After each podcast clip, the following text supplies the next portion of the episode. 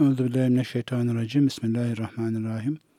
Fatır suresinin ilk 18 ayetini yapmıştık. Şimdi 19. ayetten devam edeceğiz. Gerçi bu dersleri kayıtlardan arka arkaya dinleyenler için bir ders diğer ders direkt takip ediyor olacak. Ama diğer taraftan gerçek hayatta canlı derslerden ara vermiş olduk. Bu açıdan Fatır suresinin temelde tema olarak yani ana konu olarak Allah'ın çeşit çeşit yaratışı. O yüzden bizim gözlemlediğimiz bu dünya hallerinde farklılıkların bulunduğu, bu farklılıkların hem aynı şeyden farklı farklı olanlar var. Mesela farklı renkte meyveler var diyelim mesela. Bu şekilde var. Veya farklı ömürler, farklı hayatlar var. Diğer taraftan da birbirine karışmış halde. Mesela iki adam ikisi de dini anlatıyor ama mesela biri hakikati niyetliyor, öbürü bizi aldatmayı hedefliyor olabilir. Yani birbirine benzer gözüken şeylerin arka planda farklılığı da olduğu, bunun imtihana bakan yönleri gibi bir teması olduğunu söyleyebiliriz. Tabii Kur'an sureleri çok boyutlu, çok örgülü.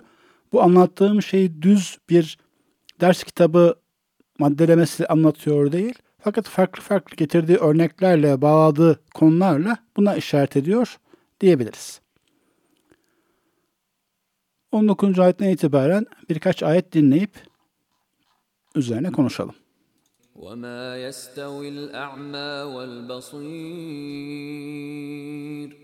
وَلَا الظُّلُمَاتُ وَلَا النُّورُ وَلَا الظِّلُّ وَلَا الْحَرُورُ وَمَا يَسْتَوِي الْأَحْيَاءُ وَلَا الْأَمْوَاتُ İnna Allah yusmi'u men yasha ve ma ente bimusmi'in men fil kubur.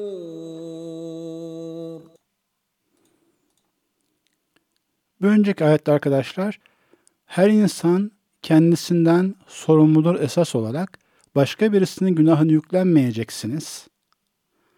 Ve aynı zamanda başka birisi de sizin günahınızı yüklenmeyecek. Temel olarak Allah karşısında tek başınıza hesap vereceksiniz. Hemen dipnot düşeyim konu bütünün açısından. Tabii ki bir insanın yapıp ettiği şeylerin hayır ve şer adına başkalarına etkisi olursa onlar da o kişinin kendi yüküdür. Yani siz birinizin diyelim ki infaka teşvik ettiniz. Onun sadakasından size de bir sevap geldiği gibi bir başkasının günaha teşvik ettiğinizde hayrına mani oldunuz. Oradan doğacak günahtan da sizin bir hisseniz vardır. Bu ondan bu konu ondan bahsediyor değil. Fakat bir sevdiğinizin hatırına, ananız, babanız, eşiniz, hocanız, kardeşiniz, çocuğunuz ilahir. Sevdiğinizin hatırına veya saygı duyduğunuz birisinin hatırına Allah'ın emrini çiğnerseniz o kişinin size ahiret günü faydası olmayacaktır. Bunu anlatıyor. Ve bir defa daha şunu söylemiş oldu burada. Ve men tezekka fe innema yetezekka li nefsih. Kim kendisini teskiye ederse, kim temizlenir arınırsa bu ancak ancak kendisi içindir. Bunu bir sonraya bağlayacaktık. Bir sonra yani demin dinlediğimiz ayetlere bağlı olduğu için buradan aldım. Kur'an'ın İslam'a uyuma, imanda derinleşme meselesini tezekka diye ifade etmesi oldukça orijinal bir nokta. Yani Allahu Teala bizden beklediği salih amel bütünü veya bir kısmı için kulluk yani taabbüt orada o kökten türemiş kelimeler veya şükür siz Allah'a şükretmelisiniz zira Allah size nimetler verdi veya cihad biliyorsunuz cehd kök olarak çalışmak demek bu mevzu üzerinde emek sarf etmeniz, İngilizcesiyle work, icra etmeniz bu da var. Fakat dinin esas için Kur'an en fazla tezekkayı kullanır en çok yerde. Aslına bakarsanız imanın ve İslam'ın evamirinin tamamı ya bir pisliğe bulaşmama adına temizliktir veya bulaşmış pisliği temizleme adına temizliktir. Bunun üzerine tefekkür edilebilir. Bu dursun. Kim kendini arındırırsa, temizlerse bu sadece kendisi içindir. meselesindeki iki nokta. Biri daha yüksek bir nokta gözüken fakat aslında daha az önemli olan yani bu ikisi arasında daha az önemli olan nokta şu. Siz dini yaşamakla Allahu Teala'ya veya Efendimiz'e bir iyilik yapmış olmuş olmuyorsunuz. Mesela gittiniz, saygıdeğer, müttaki, alim bir vaizi, şeyhi, hocayı dinlediniz ve ona itaat ettiniz diyelim ki. Siz bu itaatinizle bizzat o itaatinizin kendisi olarak o kişiye de bir şey kazandırmıyorsunuz. Bu başa kakma hali, bak ben dini yaşadım, dini yapıyorum, dinlemelerine getiriyorum, Allah da bana borçlu veya Efendimiz de borçlu veya bana bunu öğreten falanca şahıs da borçluymuş gibi hissetme önemli olabilecek imtihan. Efendimiz zamanında bunu yapanlar olmuş. Büyük ashabtan değil ama diğerler arasında olmuş. Bu işin bir yönü. Bu ayette bahsedilen diğer, buna göre daha önemli olan anlam ise şu. Ve bizim şu anda kendisine Müslümanlar diyen topluluk olarak kaybettiğimiz bu mevzu esas da tamamen rasyonel bencillik diyeceğimiz bir mesele üzerine kurulu. Bir kere doğduk, bir kere yaşayacağız. Bu hayatın ilk 20-25 senesi hayatı tanıyarak geçiyor. Evet doğrudur, bir insan daha önceden bir düzen kurarsa, yani 30, 40, 50, 60'lı yaşlarında bir düzen kurarsa veya sağlığına dikkat ederse, Allah ömür verirse 90'larına kadar bir şey üretmeye devam edebilir. Halil Nalcık galiba bildiğim kadarıyla 90'lı yaşlarında kitaplar yazmıştı. Yani yaştan tam emin değil mi? Onun gibi yaşlardan veya başka şirket veya devlet yönetmeye devam edenler, insanlara faydası dokunanlar 80'lerine 90'lı olabiliyorlar. Bu doğru. Fakat o da nihayetinde bir insanın 30 ile 60 arası yaptıklarına dayanıyor diyebiliriz. Bir 30 sene, dar bir fırsat ve sonra öleceğiz ve sonra tek başına hesaba çekileceğiz ve bu mevzunun tamamı aslında kendimizi kurtarmak. Mesele sadece kendimiz. Gerçekten ciddi bir tehdit ve tehlike altındayız. Bu mana işte genel olarak Müslümanlardan ve müminlerde pek gözükmüyor. Bunun bir tarafı bize ait diyeyim. Biz konuşanlara, yazanlara bu kavramı az vurguluyoruz. Bir tarafı geleneğe ait. Gelenekte bu hiç anlatılmadığı için çok vurgulamaya çalışsak da az olmuş oluyor. Büyük kısmı hayatı dünyanın aldatıcılığına ait. Ama bu mana kim ne yaparsa sadece kendisi için yapar. Bir dipnot düşeyim. O arkadaş belki burada değildir. Geçenlerde birisi şunu sormuştu. Başka insanlara ne kadar zaman ayırmanı, ayırmalıyız diye. Orada azıcık değinmeye çalışmıştım şu meselemiz vardı. Başka insanlara zaman ayırmayın zaten. Kendinize zaman ayırın. Yani kendi ahiretiniz için, kendi psikolojik dengeniz için, size verilen nimetlerin şükrü için, bir şey öğrenmek veya bir şey öğretmek için, o insanın dertle ilgilenmek için ayırdığınız zamanlar aslında kendiniz için olan zamanlardır. Veya işte başkalarına iyilik olarak ne kadar para vereyim? Başkalarına iyilik olarak para verme. Kendi ahiretin için para ver. Kendini kurtarmak için ateşle aranda perde olsun diye infakta bulun gibi. Ashabın temelde böyle baktığını görürsünüz eğer hadislere bakarsanız. Efendimiz de bunu anlattığını görürsünüz. Bu mana, bu insanın kendisini kurtarmaya büyük ihtiyaç manası kaybolmuş manadan birisi. Dönelim hem bu çeşitlilik adına yani insanların Allah'ın farklı farklı yaratması hem de aynı gözükürken bazen farklı farklı olması çeşitliliği yüzünden ve tebliğe karşı olarak tutumlarda Allahu Teala şöyle buyuruyor. Ve ma yestevil a'ma vel basir. Bu seviye ile aynı kökten bir kelime demiştik. Yestevi yani onun fiil hali aynı denk olmak demek veya eşit de diyebilirsiniz yerine göre. Görmeyen ile gören aynı değildir. Aynı olmaz. Ve la zulumatu ve nur. Karanlıkla aydınlık da eşit değildir. Eşit olmaz, denk değildir. Ve la zillu ve harur. Burada arkadaşlar harur kelimesi bizim hararet diye bildiğimiz kelime ilişkili. Ee, sıcak durum demek yani gayet sıcaklık. Zıl gölge demek. Farklı yerlerde farklı manalarda geçiyor Kur'an'da. Hani demiştim ya o zamanki dili biraz daha geniş. Yani kelimelerin anlamları bugünlere göre daha genişten tanımlı. Kur'an bunu bazen negatif, karanlık gibi bazen pozitif e, bir gölgede rahat etme gibi. Gölgenin esprisi şu tam rahatlığı tanımlaması. Hava sıcak, açık, aydınlık, masmavi gökyüzü, pırıl pırıl güneş, belki tek tük beyaz bulutlar, hafif bir esinti. Biliyorsunuz bu bizim en sevdiğimiz hava hali dışarıda. Ne sabahın çok erkeni değil, ne ikindinin çok geçi değil ama tam öyle sıcağı da değil. O iki arada bir yerde. Fakat o şekilde o havada güneşte olmayı sevmeyiz. Gölgeye ararız. Yani gölge deyince biz ne zaman gölgeden hoşnut oluyoruzla beraber düşünmek lazım. Pratik olarak bizim bu yani güneşin güneş olmakla beraber bizim serinde kaldığımız ya gölgeyle ya su, akarsu denizle serinde kaldığımız hal insanların bildiği en rahat hal biliyorsunuz. Soğuğun da bir zahmeti vardır ama soğukta zahmet hissinden daha çok kaçma hissimiz olur. Sıcak, bunaltıcı sıcak ise tam zahmetin halidir. Kaçacak halimiz bile olmaz gibi.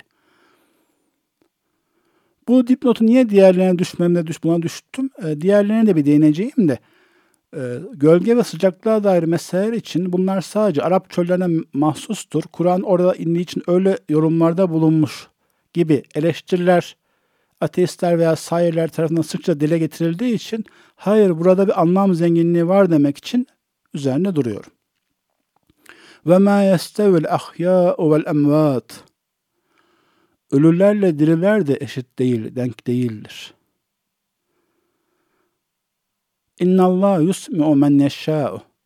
Allah senin tebliğini, senin anlattıklarını, senin yazdıklarını evet birinci muhatap Efendimiz dedik her zaman için. Fakat diğer muhatap ise her devirde, her çağda insanları İslam'ın güzellikine çağıranlar.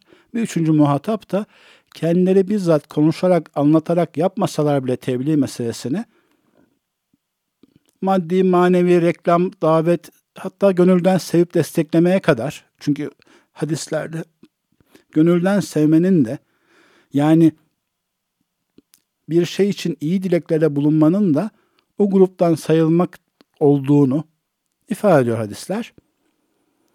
Oraya kadar e, tebliği destekleyenler de bir üçüncü muhatap olur. İnna Allah yusmu men neşâ. Allah tebliği dilediklerini duyurur ya da dilediklerini dinlemesini sağlar. Çoğuncu defa söyleyişim ama bir defa daha söyleyeyim. Zira bu kavram bir açıdan Allahu Teala'nın izzetiyle alakalı bir kavram.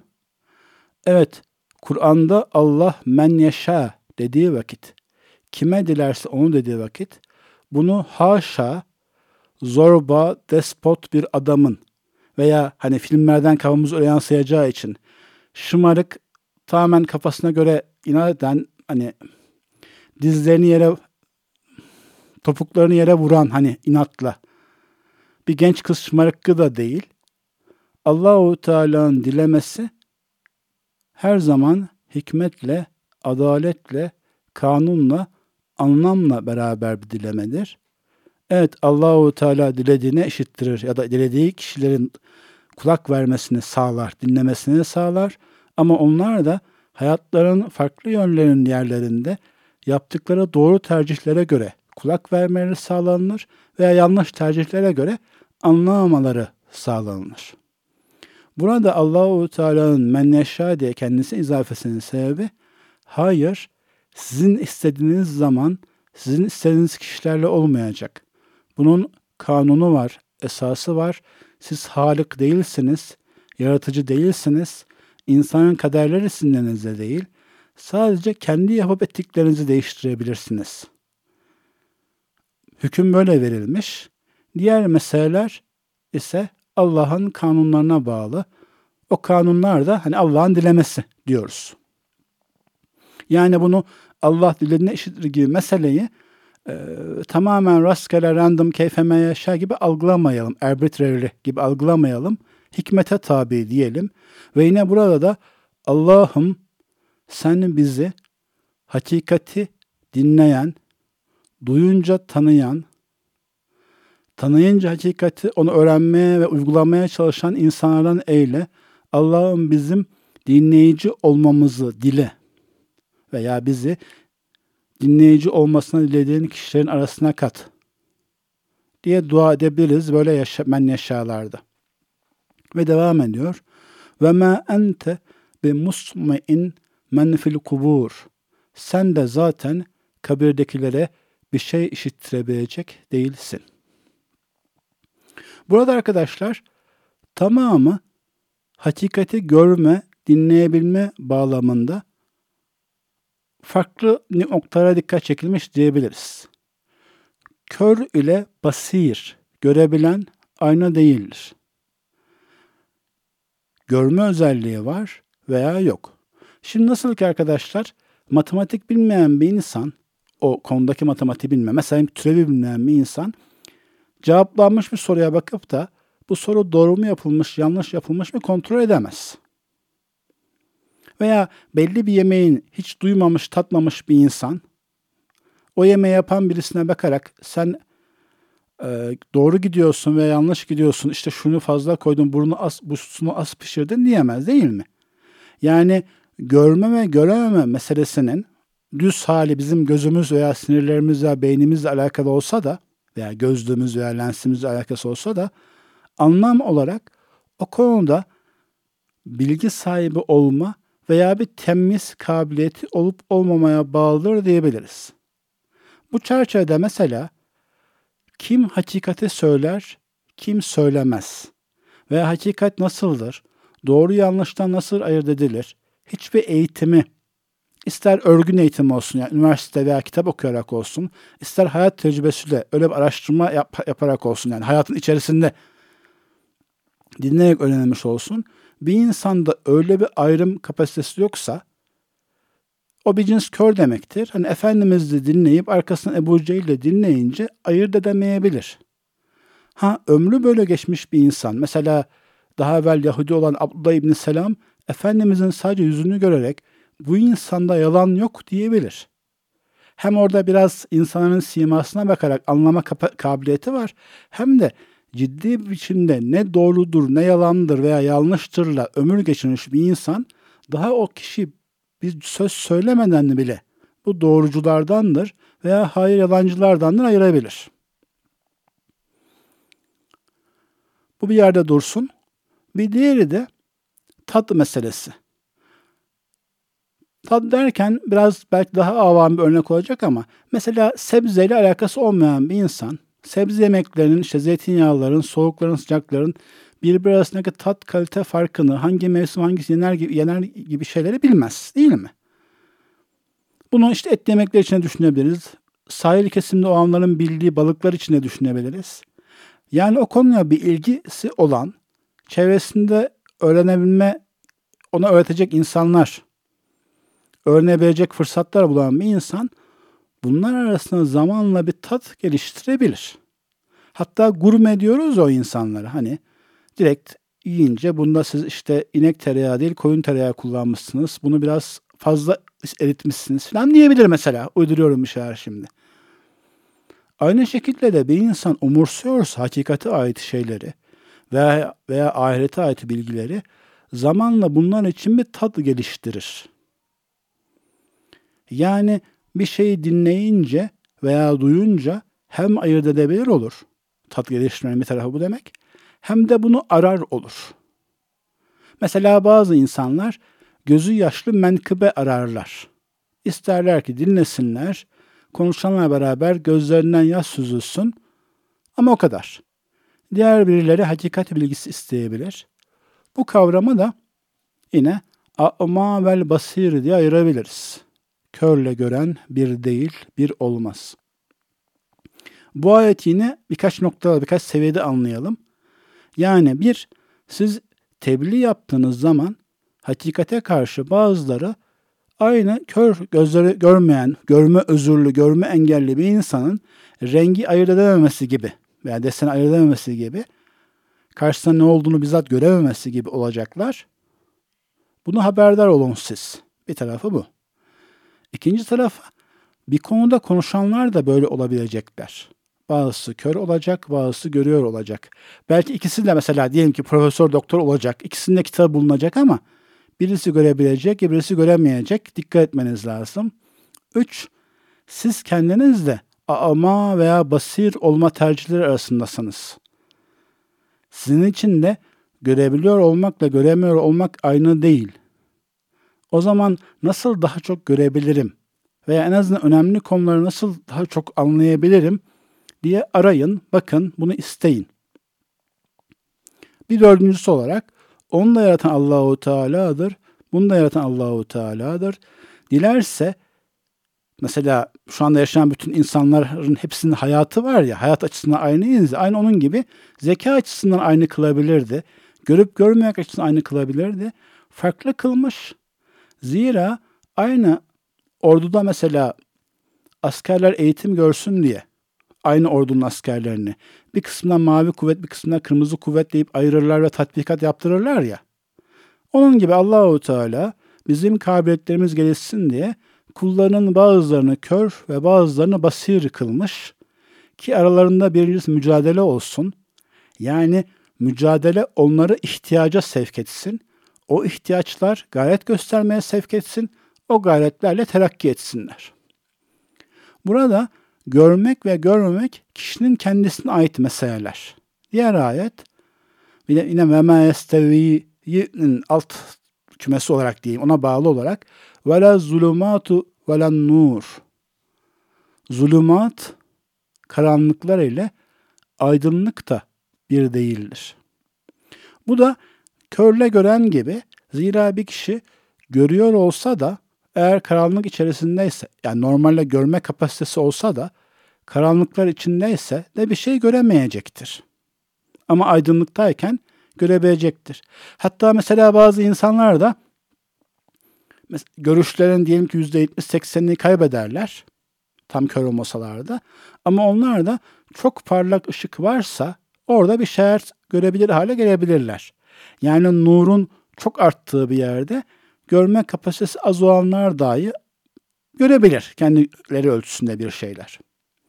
Bunun bize işareti ise bir, eğer siz bakın karanlıkta mısınız, aydınlıkta mısınız? Nur içinde bulunmaya çalışın, zulümat olan yerden ayrı durmaya çalışın. Çünkü orada bir şey gözükmeyecektir. Diğer bir mana, insanların bazıları şu anda hiçbir şey görmüyor gözüküyorlar. Çünkü mesela birisi onların bulunduğu odanın perdelerini çekmiş, panjurları kapatmış, elektriği hani kapatmış. Hatta sigortadan belki kapatmış, şalterleri kapatmış. Bir şey göremiyorlar. Siz onların görememelerini ebedi ve mutlak, mutlak görememe olacağını düşünmeyesiniz. O zulümat nura dönüşünce mesela Efendimiz zamanında Hudeybiye anlaşması Mekkeliler için öyle bir şey oldu. Onlar için Medine ile savaş halinde bulunuyor olma perdelerin çekili olduğu, panjurların kapalı olduğu bir haldi. Hiç bakmıyor, düşünmüyorlardı bile. Ama bazı pencereler açılıp da nur gelince, aydınlık gelince görebilir oldular. Hayata başka insanlara karşı yese düşmeyesiniz. Diğeri, ilk söylediğim maddeye benzeyecek ama o maddeyi açmış olayım. Hani bir Nasrettin Hoca fıkrası veya bazen sarhoş fıkrası anlatan bir şey vardır. İşte yolda bir adamı görürler. Yerde bir şeyler arıyor. Sorarlar niye burada arıyorsun? Pardon ne arıyorsun? Anahtarımı kaybettim bulamıyorum der. Yardımcı olmaya çalışırlar. Bulamazlar. Derlerse anahtarı burada düşün emin misin? Yok der. Bu anahtarı ben sokağın karşı tarafına düşürdüm. Ancak orası karanlıktı. Burası aydınlıktı. Ben de burada arıyorum o yüzden. Fıkranın fıkralığından daha ziyade insanlara verdiği şu ders vermeye çalıştığı bu ders. Mesela bir insan mesela beslenme okumuştur diyelim ki veya o konuda zihni meşguldür. Aslında manevi hani dua eksiğinden bir problemi vardır. Ama kendisi için aydınlık olan taraf bildiği taraf beslenme olduğu için çözümü orada arar. Ya ben acaba fazla mı şekerliyorum filan. Bundan mı içim sıkkın yoksa antidepresanımın miktarı mı az diyebilir. Yani insanların problemlerine gerçek çözüm değil, konfor alanı, bilgi alanı içerisinde çözüm aradıklarını işaret eden bir şey o menkıbe. Dursun. Buna bizden bakan, bize bakan tarafı ise bunun tam tersini söyleyeceğim. Ama bazen de problemimizin asıl sebebi bizim zulümat içinde bulunmamızdır. Yani hayat veya kendimiz bize karanlık gözüküyor olabiliriz ama bunun gerçek sebebi Allah'ın bizi azap etmesi veya nimeti kesmesi veya hakikaten sıkıntılı durumda olmamız değil, hayatımızı aydınlatacak bazı lambalara dokunmamamızdır. Bunu bir dipnot olarak düşeyim. Çünkü bazen hani tüm dünyayı yerinden oynatmakmış, oynatmak kadar değişmesi zor gözüken meselelerin çözümü bir lambaya dokunmak kadar kolay olabiliyor. Dursun. Ve la zillu ve la harur. Gölge ile hararet veya sıcak altı. Güneşin tam çattığı yer. Bir olmaz diye söyleyebilir demiştik.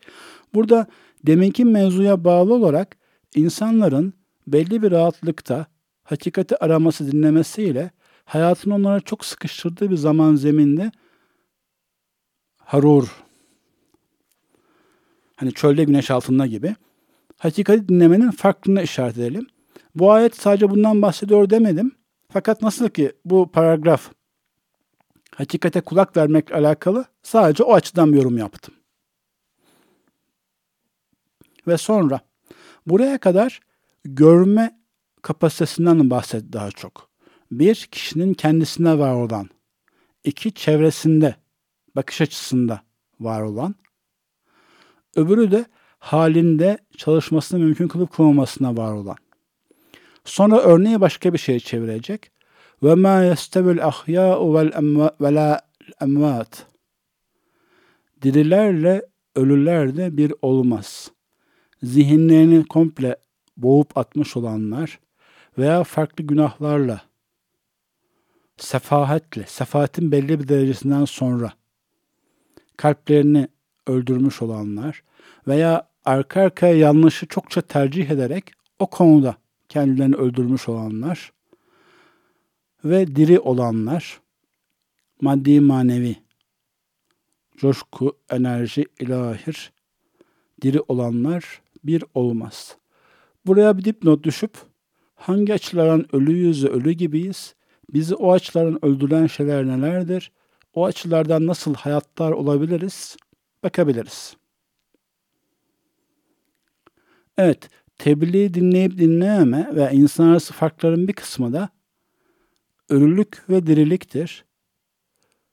Aslında konuyu bilmiyorsak, uzaktan bakıyorsak, hani morgda yeni vefat etmiş bir insanla uyuyan bir insanı ayırt etmeye ayırt edemeyebiliriz değil mi? Hani eğer ölümün getirdiği o diğer renk değişiklikleri vesaire olmadıkça. Buna benzer bir halde de içleri ölü veya içleri canlı insanlar vardır aslında. Yani bizim yürüyor gördüğümüz, konuşuyor gördüğümüz, bir şey yapıyor gördüğümüz bazı insanlar kimisi 3, kimisi 5, kimisi 20 sene önce ölmüş gitmiş insanlardır içsel olarak. Evet, şer bir anda çok yüksek derecede olursa veya güçlü bir hali sürekli devam ederse, amellerin hayırlısı devamlı olanıdır. Yani amellerin sonuç vereni devamlı olanıdır hadisi ki bu genelde az bile olsa diye söylenir. Şerler içine geçerli. Yani bir insan bir günahı her gün sabit olarak işliyorsa o konuda görece olarak daha kısa zamanda fıtratı komple değişmiş olur. Devam edelim. Bir insan ya bir çok büyük bir şerri işleyerek kendi şartları itibariyle ya da ona göre daha küçük bir şerde ısrarla devam ederek programlanmış gibi devam ederse bazı latifeleri veya kalbinin belli halleri komple ölebilir. Bu kalp ölmesi veya insanın içsel ölü olmasının farklı yönleri var. Şuur eğitimiyle alakalı. Tamamına girmeyeceğim ama şunu söyleyeceğim. Mesela bir adam olsun, bir bayan veya e, işi gereği ne satıyor olsun? Kapı kapı dolaşıp bilgisayar satıyor olsun, pahalı bir şey, 10 bin liralık bir şey satıyor olsun mesela. İnsanı etiklemek için de eğitim almış olsun ve bütün çabasını sarf etsin. 20 kişiye sorsa ve sadece birine satabilse kendisini çok başarılı sever değil mi? Ama diğer taraftan biri dese ki ya bu insanın 15 tanesi mesela zaten maaşları asgari ücret olan insanlar. Sen ikna edebilecek olsan da olamasan da bu bilgisayar güzel olsa da olmasa da 10 bin lirayı buna veremezler diye söylese kendi başarısını daha farklı hisseder. Örnek tam olmadı ama hani kusura bakmayın şunu atmaya çalışıyorum. Siz imanı tebliğ yapabilirsiniz. İslam'ı anlatabilirsiniz. Karşınızdaki insan normal hayatıyla yemesi, içmesi, konuşması hatta cumada camiye gitmesi itibariyle yaşıyor gözükebilir. Ama içsel olarak tamamen ölü olmuş olabilir. Aynı cebinde parası olmayan bir insanın pahalı bir şey alması ne kadar imkansızsa o insanın da hakikati kulak vermesi o kadar imkansız hatta daha beter imkansız olabilir ve öyledir. Niye daha beter dedim? Çünkü diğer adamı siz o bilgisayarı beğenmişse daha sonra çalışıp imkan bulup işte bir yerde eline miras geçip para bulunca gelip ya ben bu modeli beğenmiştim bunu alayım deme şansı vardır. Öbürünün neredeyse bu kadar şansı da yoktur.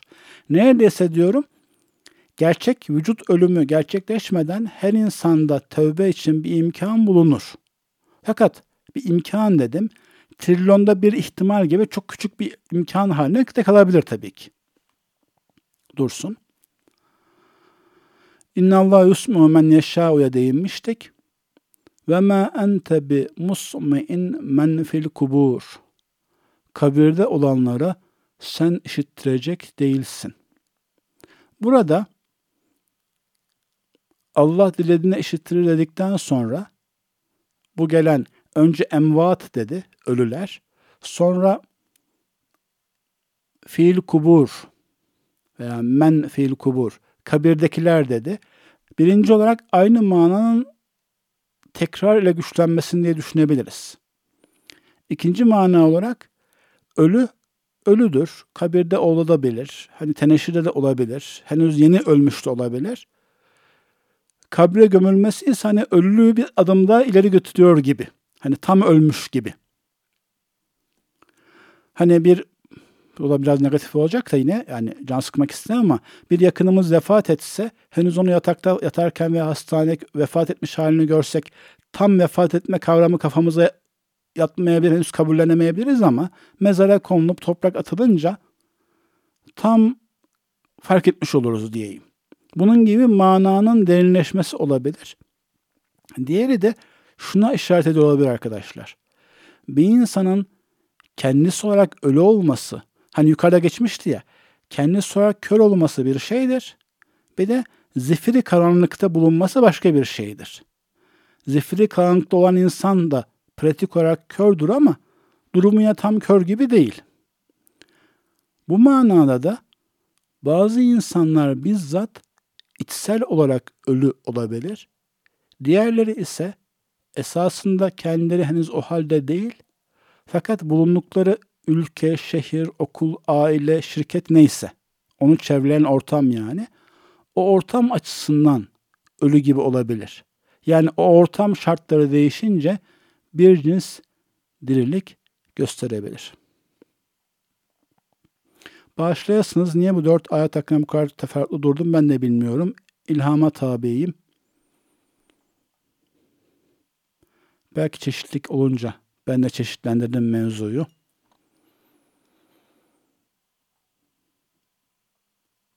Bir sonraki ayetleri dinlemeye devam edelim.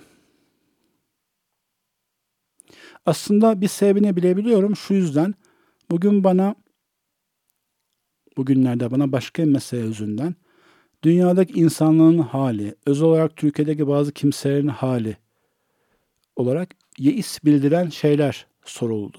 Hani kimse bir şey dinlemeyecek gibi veya işte günden güne günahlar kolaylaşıyor, artıyor gibi bilginin yayılması olarak 80'lerde reklam yapılan internet pratik olarak cehaletin yayılmasına yol açtı gibi yansımalarıyla. Yine pek çok sevaba medar olabilecek ulaşım kolaylığı genelde pek çok günaha medar oluyor. Hatta rahat bir biçimde umreye gitmek ki aslında ne kadar büyük nimet. Yüzyıllar boyu insanların eşkıyadan korkarak en iyi ihtimalle deve sırtında çölde yemek ve iç su garantisi olmayan yaptığı yolculuğa bedel rahat uçaklarla çok kısa zamanda yapılabiliyor. Ama bu da genel olarak umra laubaliliğine dönüşüyor. Görebiliyorsunuz. Bunun gibi şeylerle yani ben bu kadarını söyleyeyim siz başkalarını anlayın. Bir yeis hali olabiliyor arkadaşlarda. İnsanlar hakikati dinlemeyecek mi diye. Ben de buna karşı farklı noktalar, bağlamlara işaret etmek istedim.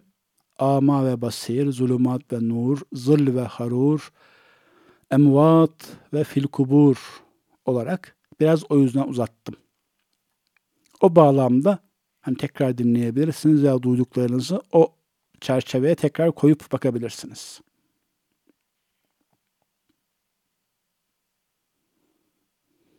İn ente illa nezir İnna أرسلناك بالحق بشيرا ونذيرا وإن من أمة إلا خلا فيها نذير. وإن يكذبوك فقد كذب الذين من قبلهم. جاءتهم رسلهم بالبينات جاءتهم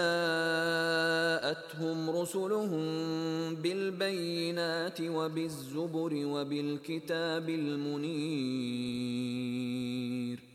ثم أخذت الذين كفروا فكيف كان نكير Evet insanlar hakikati dinleme açısından da farklı farklı sebeplerle çeşitli olacaklar. İn ente illa nezir. Sen sadece uyaran veya insanların yükümlülükünü hatırlatan birisisin. Yine bu evvela Efendimiz'e sonra o yoldan giden herkese. İnna erselnâke bil hakkı beşiran ve nezira. Bu üçlemenin daha önceden farklı kelimelere geçtiğini söylemiştik. Bazen ilk kelime olarak bil beyine diyor. Biz seni gönderdik şu üç temel şeyle. Evvela hak. Yani aslında bu konuda eğitimli olan, hakikati arayan, yeterli bilgi sahibi olan bir insanın direkt anlayabileceği apaçık bir gerçeklikle, bir realite, bir hakikatle gönderdik. Beşiran bir adım sonrası bu yoldan giderseniz Allah'ın şöyle ve şöyle mükafatları var. Ve bir adım sonrası ve nezira bu yoldan gitmezseniz, aksine diğer yoldan giderseniz başınıza bu dünyada ahirette şu kötü şeyler gelecek. Hemen söyleyeyim arkadaşlar, ben bu ibarenin illa bu üçlü derecelendirme olduğunu söylüyor değilim. Tek seviye olarak okuyabiliriz. Biz seni hakikati kullanarak, hakikat ile müjdeleyen ve hakikat ile korkutan olarak gönderdik olarak da okunabilir. Diğeri de okunabilir. Anlamı açmaya çalışıyorum sadece. Hani düz e, dediğim aynı seviyede anlam meallere daha çok geçen anlam katkı olsun diye bunu da söyledim. Sonra ve in min ummetin illa hala fiha nezir hiçbir ümmet yoktur ki onda nezirden bir şey bulunmasın. Burada hemen e, akla şu soru gelebilir. Fakat biz bu arada ümmet kelimesinin şehir, kavim, ulus, devlet gibi anlamlarda kullanıldığını Kur'an ve hadiste söyleyeyim. Yani bir peygambere mensup insanlar topluluğu gibi anlamı yok hiçbir millet veya kavim veya ülke veya şehir neyse olmadı ki geçmişte bir nezir bulunmasın. Bunu tar bu tarihsel realiteyle uyar mı derseniz bir iki dipnotlar var şunu söylerim. Bakın burada illa özel gönderdiğimiz nebi demiyor veya resul demiyor, nezir diyor. Yani bir peygamberin yoluna tabi olarak bir peygamberin mesajını tamamen olmasa bile çoğunluğuyla ve anlamlı bir bütün oluşturacak çoklukla %60 da olabilir mesela %60 ile ileten kişiler, kurumlar varsa kurum derken bir yerde bir dergah olur, bir yerde bir manastır olur. Farklı peygamberine, ümmete göre. Bir yerde belki dağlar arasında oturan filanca bilge diye tanınmış olur. Başka bir yerde işte falanca kilisenin insanları iyilik etmeyi seven rahibi olarak bulunur. Hani sefillerde o Can Valcan'la ilgilenen rahip gibi. Bir şekilde bir hakikati aktaran birisi bulunur diye anlayabiliriz. Diğeri, her ne kadar Kur'an mutlak söylemişse de bir kavim tebliğe yönelik kabiliyetini komple kaybederse, yani manevi, metafizik şeyleri anlayacak, aktaracak dili, kavramları komple kaybederse. Fakat birbirlerine karşı da tamamen o toplumu da yaşamayı imkansız kılacak kadar zulüm hakim olmazsa Allah o kavimlere nebi ve nezir göndermeyi bırakabilir. Ama o ortadan kalkmalarını sağlayacak zulüm ortamı da oluşmadığı için onları helakta etmeye verir. Bir açıdan karınca kavimler diyebilirsiniz. Yani yaşıyorlar, bir medeniyetleri var gibi ama anlamı üretecek kelimeler, konseptler yok. Bu konuya şöyle bir şey değineyim mesela. 1800'lerin sonlarına doğru Doğu toplumları genelde Batı karşısında askeri teknoloji olarak ezilirken Japonya işte Meiji restorasyonuyla az çok kendi değerleriyle bağlı kalıp ama az çok yine de askeri teknolojide bir şeyler kazanınca ve bir, iki savaşta Rusya'yı yenince genel Doğu toplumunda özellikle Osmanlılar'da Osmanlıların muhafazakarlarında bir motivasyon oluştu. İşte Mehmet Akif'in e, Japonya'ya örnek vermesi şiirlerinde 1900'lerde, 1910'larda ona dayanıyor. Bediüzzaman'ın Münazarat ve Muhakemata veya Mesnevi Nuri'de bir eserine başlarken bu meraklı bir Japon'a e, bizim onun sorduğu cevaplardandır gibi kültürel girmesi ona dayanıyor. Yani o zamanlar Japonlar kendi değerlerini terk etmeden batılılaşabilen bir topluluk olarak Müslüman entelektüelin dikkatini çekmişlerdi. 1900-1920'lerin, yani 1920 arası hikaye. O çerçevede o mantık Müslümanlar az okuyan ve dünyaya bakmayan insan olduğu için 80'lerde 90'larda hala bu mevzular soruluyordu. Bak yani bu mevzular hala kitaplara gazetelere geçiyordu. Belki hala geçiyordur Anadolu'da bir yerlerde. Bakınız Japonlar geleneklerine bağlı kalarak falan fıstık hikayesi. Aklı başında dünyada az çok okumuş adam ben 90'larda iken şöyle bir şey söylemişti. Şu günlerde herkes Japonların temiz kaldığını düşündüğü için gidip tebliğ yapılırsa gürül gürül İslam'a gireceğini düşünüyor. Ama benim takip ettiğim kadarıyla o insanların aklı bu dünyevi başarıyla ve dünyevi dertlerle öyle dolmuş ki sizin herhangi bir İslami ya da imani tebliğinizi dinlemezler. Bu örneği, bu kavramı şu yüzden anlattım sadece.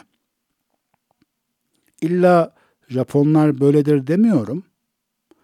Gerçi Japonların, Çinlerin genel olarak o Doğu Asya kavimlerinin bu anlattığım hakikate benzer tarafı var. Benzer diyorum ama illa öyle demiyorum. Bir kavim manevi, metafizik mesajlara kültürel olarak komple kapalı hale gelebilir. Diğer taraftan eğer toplumları içerisinde helakı gerektirecek ölçüde büyük zulümler yoksa Allah onların yaşamasına izin verecek ama onlara nezir gitmeyecektir. Bunu örneklemek istemiştim. Niye bunun üzerine duruyorum? Bu enteresan bir durum. Çünkü insanoğlu, Ademoğlu dediğimiz Homo sapiens sapiens türünün varlığının tek amacı manevi gelişim. Manevi gelişimin temel yolu vahiy. vahiydeki mesajların adı vahiy olmadan aktarılabilir. Yani demek istediğim şu anda İsveç'te bir insan Kur'an'da da İncil'de atıfta bulunmayan ama hala mesela şefkat diyor, sevgi diyor, doğaya zarar vermek diyorsa hala vahyi anlatıyordur bizim için. Bu dipnotu düşeyim de. Manevi gelişimin temeli vahiy. Dolayısıyla bir insan topluluğunu hem vahiy dinlemez hale gelmese ama yok edilmemesi de ilginç, enteresan bir durum dünya resmine uzaktan geniş bakanlar için. Burada bir üçüncü şey daha söyleyeceğim. Biz Allahu Teala'nın gönderdiği nezirleri evvela bizzat kendisine vahiy gelen peygamberler olarak anlamaya meyilliyiz. Doğru, asıl mana bu. Fakat illa kesin bu demiyorum. Bir manası da şu olabilir. O topluma göre bir vahiy gelmese de ve konuşan insan kendisinden vahiy geldi demese de bir şekilde nezirlik vazifesini yapıyorsa yani mesela siz burada köleleri eziyorsunuz bu kötü hadi kölelere iyi davranalım veya siz burada fakirlere zulmediyorsunuz, işçilere kötü davranıyorsunuz bu şeyi değiştirelim fakirlere sadaka verelim veya işçi haklarını savunalım gibi önerilerde bulunuyorsa vahye atıfta bulunmasa bile sonuçta gerçekleşen şeyler vahyin manasına uygunsa onların da nebi olmayan nezir olduklarını o kavimlerin kabiliyetlerine göre Allahu Teala'nın onların önünü açtığını söyleyebiliriz. Bu da yine dünya tarihine bakarken başka kavimlerin bir dipnot olabilir. Sonra Allahu Teala diyor birinci muhatap Efendimiz'e ve in yukezzibuk yukezzibuke eğer seni kabul etmiyor, inkar ediyor, söylediklerin asılsız ya da yalan olduklarını söylüyorlarsa ve kad kezzebellezine min kablihim daha öncekileri de inkar etmişlerdi. Bu iki manaya gelebilir. Bir, insanlığın hali bu. İnsanların çoğu, hele hele bir 20-25 yaşlarını geçmişlerse, yeni bilgi alamayacaklar, kendilerine bakıp kendilerini değiştiremeyecekler, benim şu hatam var, şu eksiğim var deyip, daha öte, daha iyi bir hale gelemeyecekler. Geçmişte de bu böyleydi. Şimdi de böyle, Gelecekte de böyle olacak. İster normal öğretmen olun, ister ana baba olun. Gerçi ana baba olman bir tık avantajı olacak da. ister dini tebliğle uğraşın. Siz insanları değişime yönelik, bilhassa hayır yönünde pozitif değişime yönelik oldukça dirençli göreceksiniz. Birinci manası. Diğer manası ise sen şu anda tebliğ yapıyorsan o insanlara demek ki hakikati bilmiyor demektir. Bilmiyorlar, kabullenmemişler demektir. Ama bu da gösteriyor ki senden önce geleneklerine var olan, onları hakikate çağıran şeyleri de dinleyemişler demektir değil mi? Evet. Yani mesela müşrikler diyelim ki putperestler şu an Efendimiz ilk konuşmaya başlamadan önce putperestliğin veya şirkin kötü olduğunu fark edip putperestlere göre daha güzel bir din sayılabilecek Hristiyanlığa ya da Yahudiliğe geçmemişler yani. Veya kendi aralarında e, Araplar aynı kültür olmakla beraber Hz. İbrahim'in dininden kalanlara ittiba eden ve daha temiz, daha ahlak, ahlaklı yaşayan bizim Hanifler, kitaplarımız Hanifler olarak geçen bir grup var. Onlara ittiba etmemişler. Yani bu insanlar zaten var olan hakikate ittiba etmedikleri için sen onları anlatıyorsun. Ama senden önce onca şeyi reddetmişlerse sen de reddederler. Bu da onların normali. Bu iki manaya gelebilir.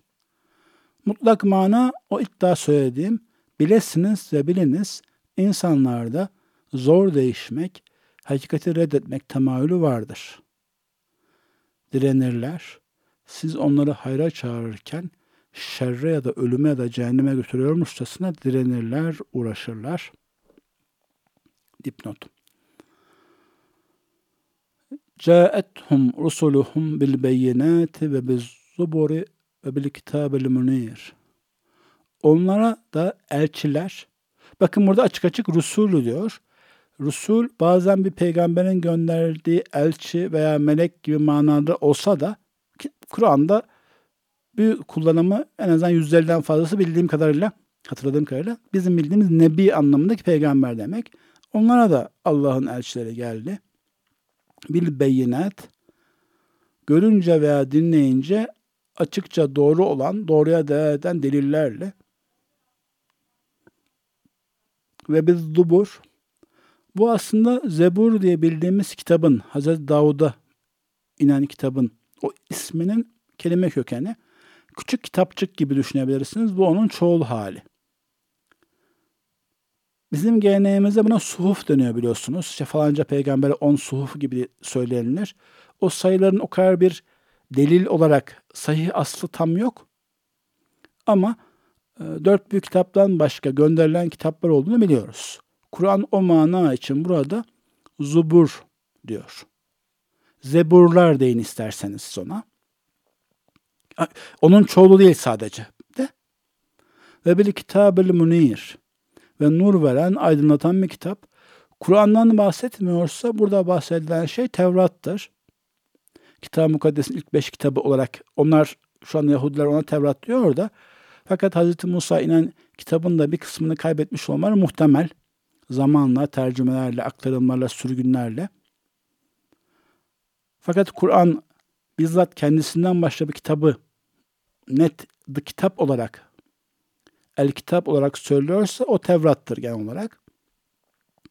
Yani ya Tevrat'tan önce bazı küçük kitaplarla veya Tevrat'tan sonra o, o kitab-ı münirdir, aydınlatan ışık veren bir kitaptır. Ona atıflarla ve yanında suhuf veya kitap olsun ve olmasın her zaman beynelerle elçiler geldi.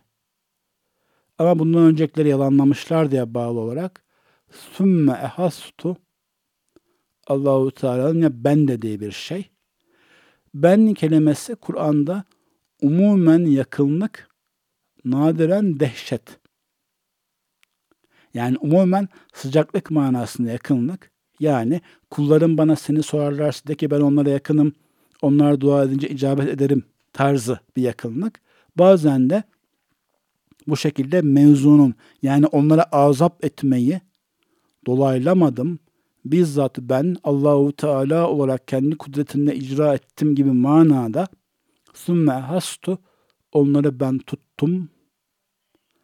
Avcuma aldım, kabzama aldım. Kudret elimle tuttum. Sümme hastu lezine keferu. O inkar edenleri ben tutu verdim.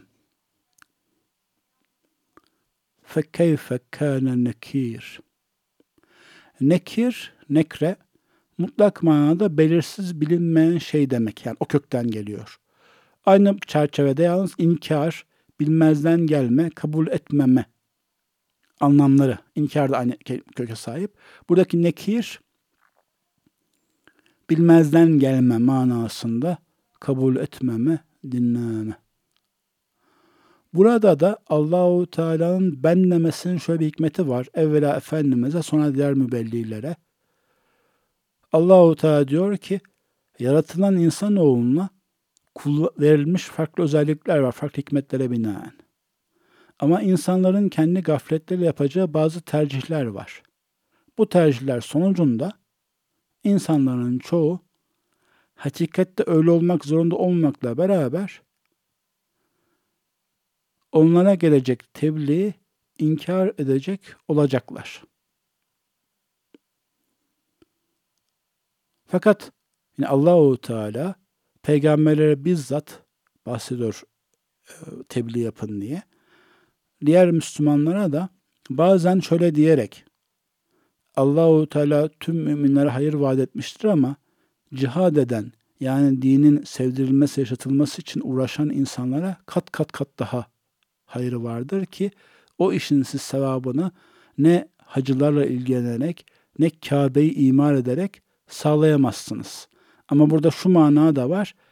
Kabe'yi imar ederek, tamir ederek sağlayamıyorsanız o sevabı hiçbir yapacağınız binayla, hani Sultanahmet'le de Ayasofya'ya da işte öğrenci yurduyla da vesaire de sağlayamazsınız demektir. Ve hacca gelmiş insanların açlarını, fakirlerini doyurmakla kazanamadığınız sevabı başka hiçbir aç ve fakiri doyurarak da, kazan doyurarak da kazanamazsınız demektir. Onu öyle anlayalım da. Ya da bazen diyor eğer Allah yolunda cihattan size evleriniz, aileleriniz, çocuklarınız daha sevimli geliyorsa kesada uğramasından korktuğunuz ticaret ve o tebliği bırakır, bırakırsanız o zaman Allah'ın aleyhinize emrini bekleyin diyor. Yani Peygamberler bizzat emrederek sair müminlere ise mutlak her an her zaman için farz demeyip ama teşviklerle ve tehditlerle hemen hemen o manada diye söylüyor. Bu konuda ama insanların itiraz edeceğini, kabul etmeyeceğini söylüyor. Ve insanlar çok çarpışmacı, çok cahil, çok zalimdirler. Bunları kabul etmiyorlarsa tartışacak, can sıkacak, hakaret edecek, ellerinden gelirse zulmedecekler demektir. Burada oluşacak bir korkuya karşı Allahu Teala diyor, bu mevzuyu ben şahsen üzerime alıyorum. Geçmişte de böyle yaptım. Gönlünüzde endişe olmasın.